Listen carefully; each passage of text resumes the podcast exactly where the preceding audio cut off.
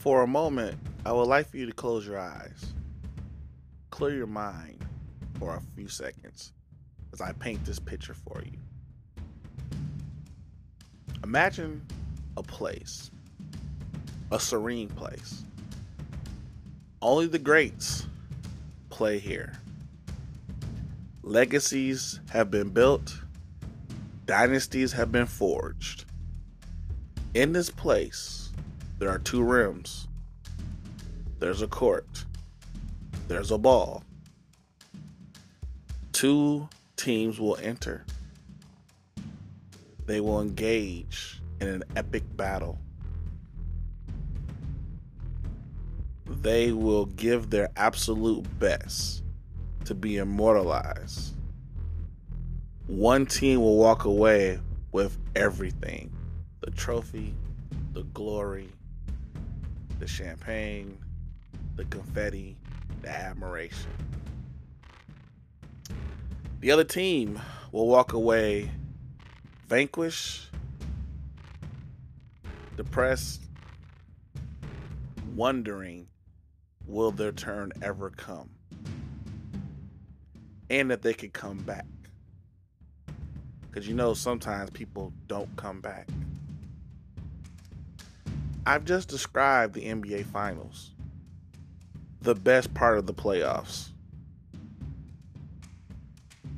They have already started. We're going to give our reaction to what we saw in game one. And what we hope to see today in game two moving forward. Also, we want to talk about my favorite moments from the N B A Finals from nineteen eighty-four up to now. Also, I want to introduce another segment on Lunch Table Talk where we're going to discuss some interesting stories that we feel need to be talked about on today's episode.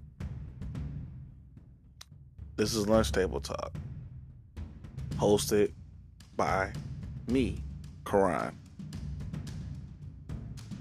So, have a seat. We're going to talk.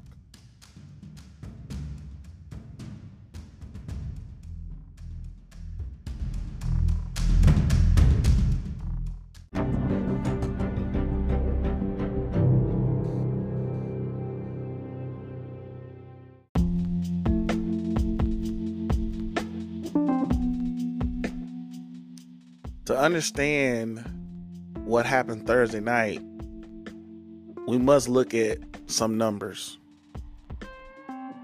Did you realize that Joker had ten assists by halftime? Whew.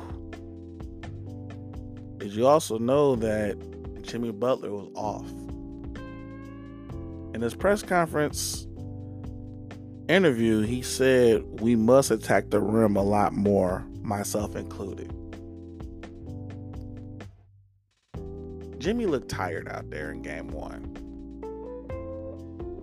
Miami also, they had a long series against the Celtics, so there was going to be some tiredness on their end. But we kind of thought maybe Denver would have some rust after being off for almost a week and a half. That didn't show. The Murray and Joker two-man game was, was on point. Everybody was cutting, going to the basket. They were ready for this game. Denver, being a team with the least amount of experience in the N B A Finals, proved that they belong. And if they continue to keep playing like this, they're going to be champions. See, on this stage, experience does mean something. But if you continue to keep playing consistently the, the, the way that you're playing, and you're knowing your opponent at this point doesn't have any answers for you, that's how you gain experience. Now, the tide turns to Miami. Eric Spoelstra, he's been to what? Six finals as a head coach? His second finals without LeBron? but a second with Jimmy Butler. I believe they're going to respond. How they respond, it's going to be interesting. We'll see on Sunday night. But we do know there's going to have to be a different attitude when they take the court on Sunday. Because they showed they could come back. The question is, will they have will they have enough left in the tank to finish?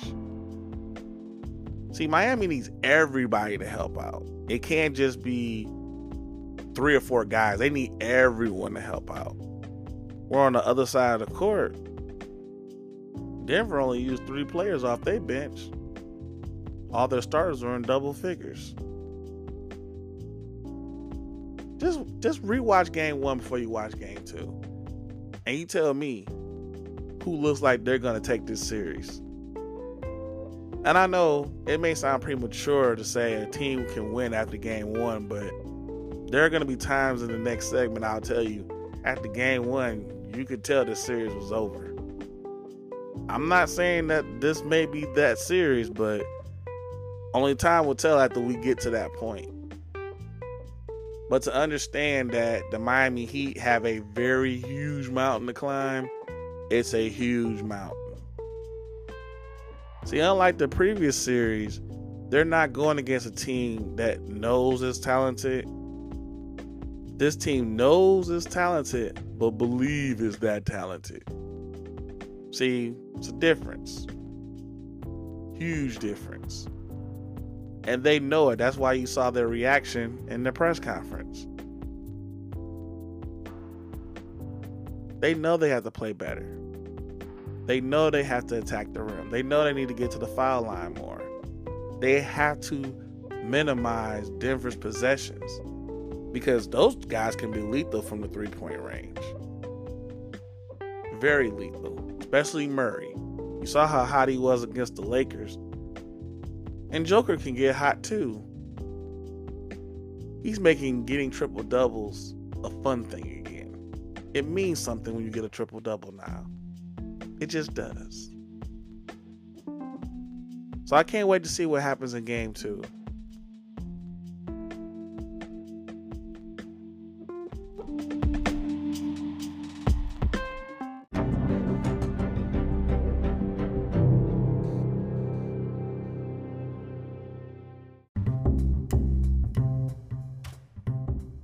Well, this Sunday night, get ready for game two. The Miami Heat and Denver Nuggets will tip it off. forty-eight hours have passed. Both teams have made adjustments. We'll see which team adjustments went out the game and maybe the series. I said in the previous segment that you don't win a series by winning game one. That's not necessarily true. I've seen it happen. I can tell you the year too. nineteen ninety-five. Hate to bring it up, but the Orlando Magic versus the Houston Rockets. See, in that series, the Rockets went into the N B A Finals as a six seed. That was kind of unheard of. This is a team who didn't have home court advantage throughout no part of the playoffs and weren't going to have any in the finals. Orlando came in as a young squad, and they had a slogan, why not us, why not now? It was unheard of to have your two best players be in their early twenties and be that good, that fast. But Shaq and Penny proved everyone wrong. They beat Jordan and the Bulls in the second round. They beat Indiana in seven games to get to the finals. And by most people's, you know, look at it and take, you would think that they had enough firepower to beat that Rocket team. And for a half, they did. I was like, well, Orlando going to be champs. I might as well go get me some Orlando Magic gear. I already had the hat. Well, that's why they said experience means a lot. The Rockets was able to whittle that lead down. And it came down to free throws. Yes, free throws. Even professionals miss free throws. Pressure bust pipes. Dick Anderson missed four of them. And guess what? Kenny Smith had a moment. Broke the record for most threes in a game. The Rockets took the Miami Heat, not the Miami Heat, the Orlando Magic, excuse me, to overtime. And they lost. Elijah Wine made a tip in. See, after that game, Orlando was never the same. Houston just rolled right over them. That's what I mean by a game can determine a series. You just didn't think it'd be the first game. And there are other instances where I could point out a finals where that was a moment. And it was overshadowed by something that we, we didn't even anticipate happening. Like, I go back to eighty-eight, game six, third quarter. Isaiah Thomas comes down on the break, scored a couple bucket, couple uh, possessions earlier. He steps on Michael Cooper's foot, sprains his ankle. He's down on the floor. I'm like, uh-oh. Not him. He's been a Laker killer this whole series. Isaiah limps off. But he comes back. And I mean, he's making shot after shot on one foot. When I say this is one of the greatest performances I've ever seen, it's the greatest performance I've ever seen by an individual. It shows his will, his determination. Isaiah Lord Thomas the third gave an epic, legendary performance in that game. I ain't gotta tell you what the what the numbers were. Go look them up. Just know the Lakers could not believe what they were looking at. They couldn't believe what he was doing on one foot. And he was hobbling to get back on defense. The Pistons lost that game. Bad call. Lost that series. And if they had won that championship, that performance would be talked about more than any other performance that's ever been played out in the finals. But I tell you one performance that everyone talks about all the time, and that's the flu game. Game five, nineteen ninety-seven. See, to set this up, game three, the Bulls got blew out. Game four, it was close. Until John Stockton made two great plays. The pass and the steal. Two things, if I'm not mistaken, we know he's the all-time assists leader, but I think he's also the all-time steals leader as well. John Stockton stole the ball from Michael Jordan and threw the ball to Karl Malone. Series is now tied. Pivotal game five in Utah. Oh yeah, before I go any further, the format was different back then too. See, the finals used to be two two, one one, one one until eighty-five. It switched to a two three two format to limit travel. But it's back to two two, one one, one since two thousand fourteen. Excuse me. So, with Pivotal Game five in Utah and at altitude, Jordan was under the weather. And I remember watching that game. I was like, wow, this might be the game that we see the Bulls go down. And this might be a seven game series now. Nah, Not M J. He scores thirty-eight points. His last bucket, he collapsed in his in, in his best teammate's arms, and he's carried off the court. By the way, he's wearing Jordan twelves. That's why they're dubbed the Flu Game. The Bulls win that series. And what's crazy is, in game six, he passes the ball to Steve Kerr. But before we get to that, let me set that up. See, game one of that series came down to the wire. Scottie Pippen told Karl Malone, hey, a mailman don't deliver on Sunday. Karl Malone misses the shot. Michael Jordan hits the game winner at the buzzer. Game five, just told you, the Flu Game. He makes a three-point shot. Game six, game is close. It's tight.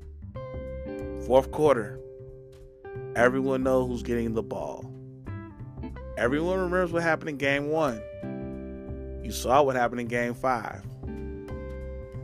They decide to come and double team Michael Jordan this time. And what does he do? He passes to little Steve Kerr. Free throw line. Boom. They win.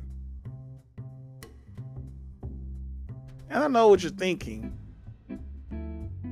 Is this chess or is it checkers? See, on this stage, it's, it's always chess, never checkers. Some of the greats have never won.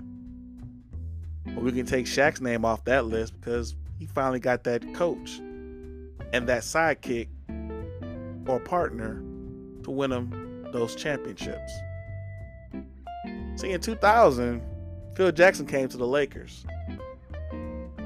Young Kobe Bryant, they won three in a row. Couldn't hold together, and they went their separate ways. Shaq got another dynamic wing player in Dwayne Wade. He just killed everybody in oh six, including the Pistons, including Dallas. That's why Shaq was able to win his title before Kobe did. And Dwayne Wade was Finals M V P. But that didn't stop young Kobe. Kobe had heard all the messages. Can't win without Shaq. Can't win without Shaq. He go gets two of his own with this Spaniard friend, Paul Gasol. And then, despite we didn't get the Kobe versus LeBron matchup, LeBron finally got his rings. Still playing, as we say. Hope he plays next year as well. Giannis got a ring. Basically, what I'm trying to get to you is, the finals have always been the showcase of champions. The best players always play their best on this stage. There's no getting around it. The best of the best play on this stage. But I wouldn't be remiss if I wouldn't talk about the cats that haven't won. In a minute.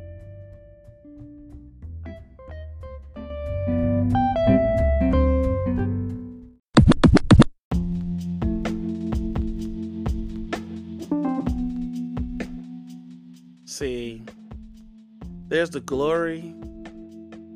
There's the other side. It's the agony of defeat. And we've seen these athletes that rolled in, felt very confident, and they left the serene environment that I described in the opening without the Larry O'Brien trophy.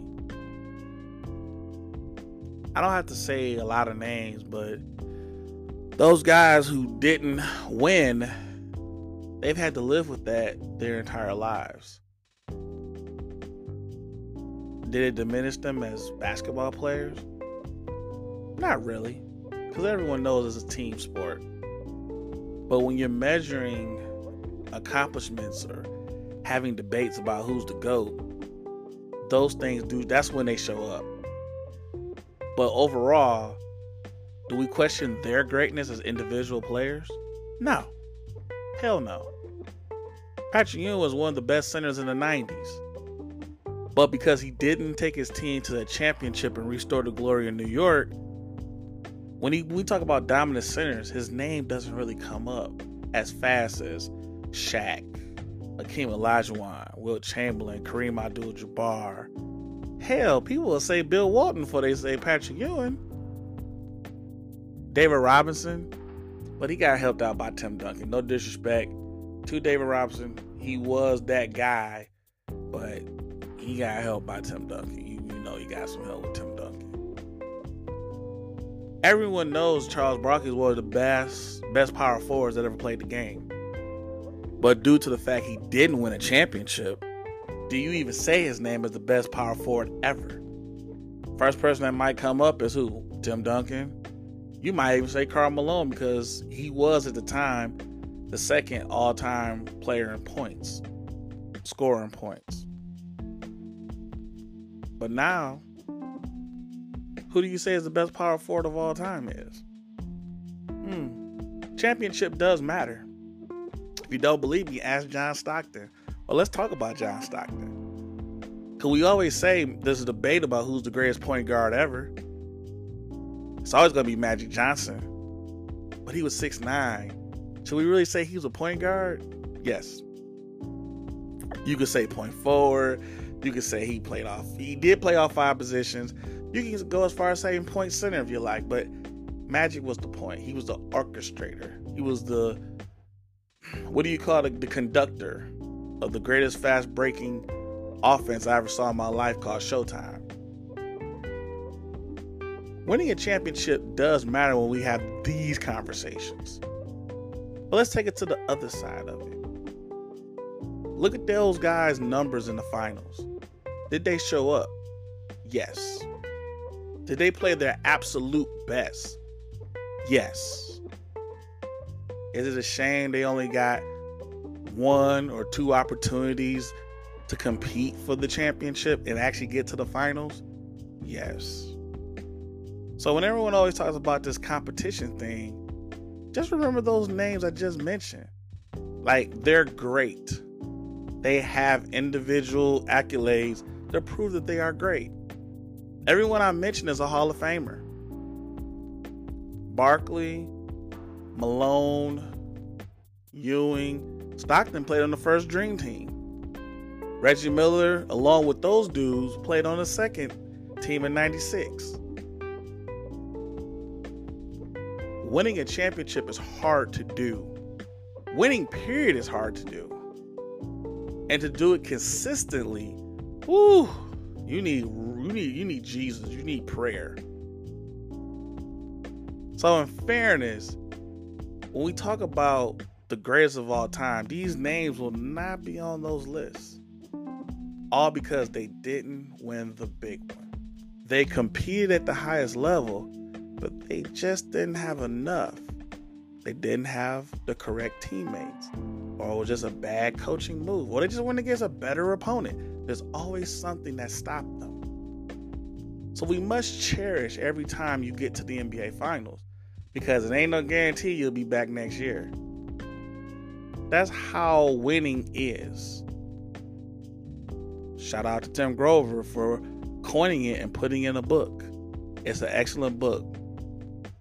Cheap Pop, go buy the books. Excellent books, excellent read. But winning is very, very selective. So selective in point that you can get it, you can dance with it, you'll celebrate with it, and when you're not looking, it's already out the door, running to its next destination, and it's your job to catch it. And as it runs out, it looks at the guy that tried to catch it and said, maybe I'll see you next time. Hmm.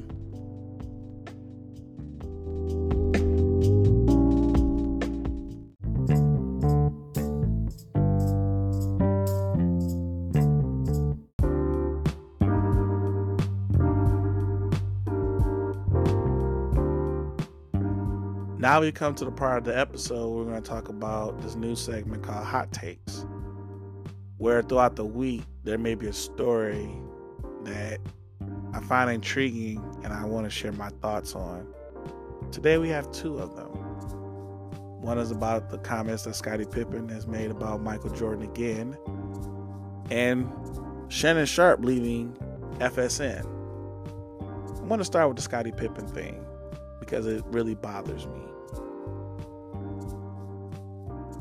I want to send a heartfelt healing energy to Scottie Pippen. Go seek some therapy, brother. The fact that you keep going at Michael Jordan doesn't make sense. Doesn't make sense to anyone. You won six titles. You're best known as Michael Jordan's running mate. He called you his best teammate. He helped induct you into the Naismith Hall of Fame. You guys are forever connected. Why are you doing this?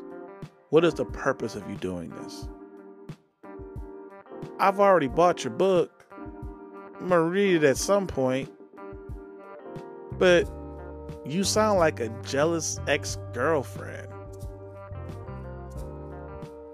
And you're trying to destroy a great man's legacy. I don't know how you trying to do that with throwing rocks at it. Rocks don't beat what, what, what, what Michael Jordan legacy is built with. The man has already told y'all you were his greatest teammate. He don't win these championships without you. And along the way, he showed you some things. You didn't come in the league like that. He did. You didn't. You could say, oh, I played with him. He had the ball all the time. No. You were a good player that was raw. You didn't have that fire like he had. You didn't have that competitive nature that he had. Everyone that I saw in that last documentary said that you were pretty much their favorite teammate. You would go by and say, hey, don't worry about it. It's going to be all right. You know, let's just, that's just how he is. And I really want to sit here and actually dive into it and say that you're, you really became more upset after the Last Dance documentary. What you upset for? Oh, he reminds you of your shortcomings. Well, that's part of life, brother. No one likes being criticized. But what happened in ninety-four, that happened. I remember. I saw that game. You refused to go back in. Michael didn't scold you. Bill Cartwright scolded you because he was right. You did quit on your team. Well, Michael, that was Michael Jordan. They wouldn't. Yeah, because he's Michael Jordan. He's not afraid to take that shot. And you live and you die with him having the ball. That's just how it is. Oh, you forgot nineteen eighty-two when he hit that shot to win North Carolina its first national championship with Dean Smith as the coach. They had won before, but they ain't, Dean Smith had won one. And he, he gave a true freshman the green light to shoot a jump shot. They gave you the green light, Scotty. You bricked. Y'all were down oh two in that series. Phil Jackson had to figure something out. He didn't want to go down oh three. Go down oh three, it's pretty much over.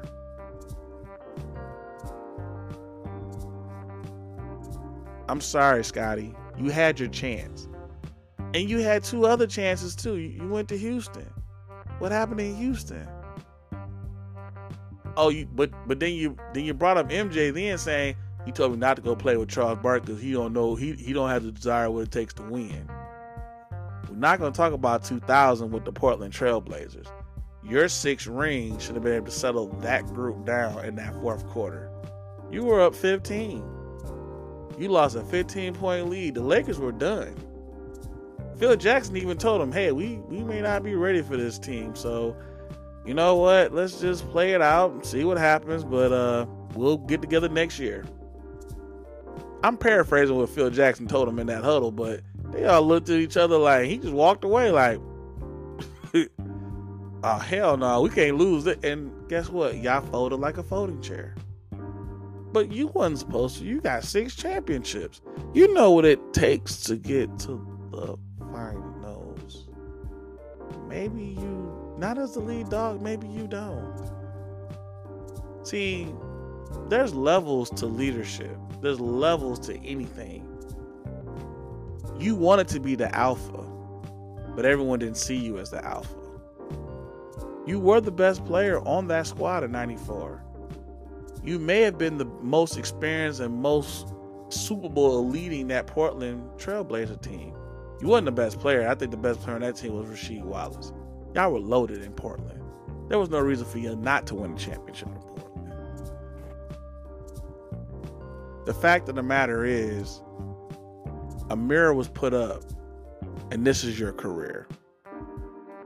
Everyone knows you have great attributes. They know you're a great defender. They know you're a great player. You won six championships. You're the only player that bridges the two Bulls teams besides Michael Jordan and Phil Jackson. How rare is it to be on a squad? I'm going back, people. How rare is it to be on a squad where you have two different supporting casts to win a championship multiple times? That doesn't really happen. It's rare that it happens. Usually when a supporting cast, you win championships, your window closes. It's very rare it reopens with a different supporting cast with a couple of carryovers. It's very rare that I've seen. It's very rare. So, Scottie, go get some help, bro. Please, get some help. Now the Shannon Sharp situation. First of all, I want to tell him congratulations on all the success that he's having and will continue to have. I'm going to take a positive role with this because all great things do come to an end. Nothing lasts forever.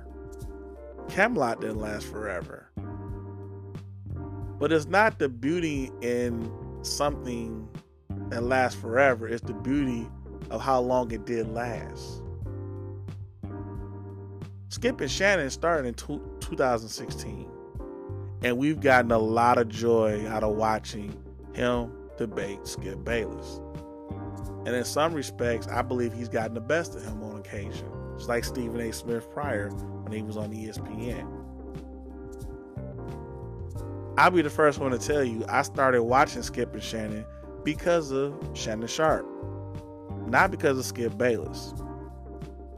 The same love he got for Tom Brady is the same amount of hate he has for LeBron James as this basketball player of being considered the GOAT. I'm not saying he hates his game, but he hates the idea that he's considered the GOAT. He will find, he used to find every little ways to point out LeBron's this and LeBron's that. And that's when I had to say, you know what? LeBron's a great player. I just prefer this guy more than I prefer him. That's that was always my take on it. But people would say, oh, you're acting like Skip Bayless. Oh, hell no. I ain't no certified hater. Skip Bayless is a certified hater on, on occasion, depending on the subject. I don't know him as a person. I don't. I just know what I've seen on television. So, Shannon Sharp, if you decide to move on and find other greener pastures, congratulations to you. You don't owe none of us any explanation as to why you're making your decision. You've better off than you're better now than when you first started working there. And sometimes you just have to make that decision to move on and move forward. It's always forward, as my man said in Luke Cage. Always forward. Pop always said always forward. That's who said it in Luke Cage. Always forward.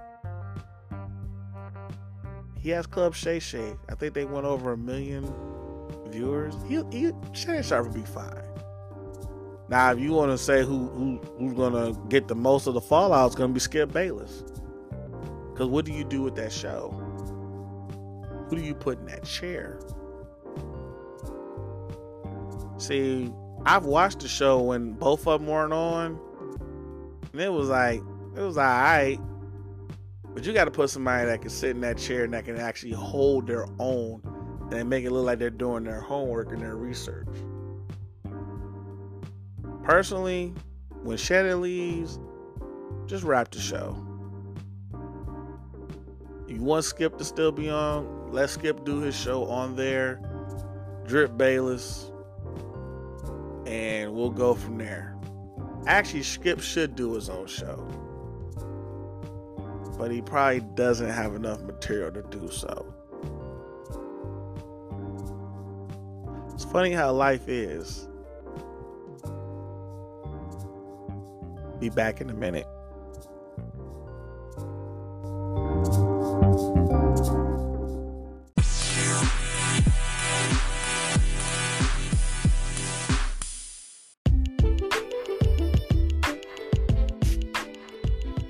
Well, we've come to the end of this episode.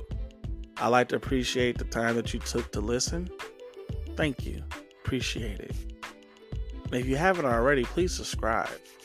Because every time I upload a new episode, you'll be alerted. Tell your friends. We're getting ready soon to start launching these series, so be on the lookout for those as well. The N B A Finals will maybe by the time next episode conclude. I hope not. But if it does, we'll have a very worthy champion. Either we'll have the most consistent team that's played the entire season, been number one in their conference, but arguably the best player in a decade at the five position, getting more than just an M V P trophy or two, but now we'll be adding champion and finals M V P to his resume. The beginning of an elite guard that's all the way back from his tragic injury that he suffered about a year and a half ago. Or we'll have the greatest story ever told about an eight seed that overcame every odds to hoist the trophy and proving once and for all, Heat culture lives. Heat culture lives. What are your memories of the N B A Finals prior to this year? Are they good? Are they bad? Do you still live with the hurt of your favorite player not winning a championship? I'm Karan. This, this has been Lunch Table Talk. I'll see you soon. Take care. Peace.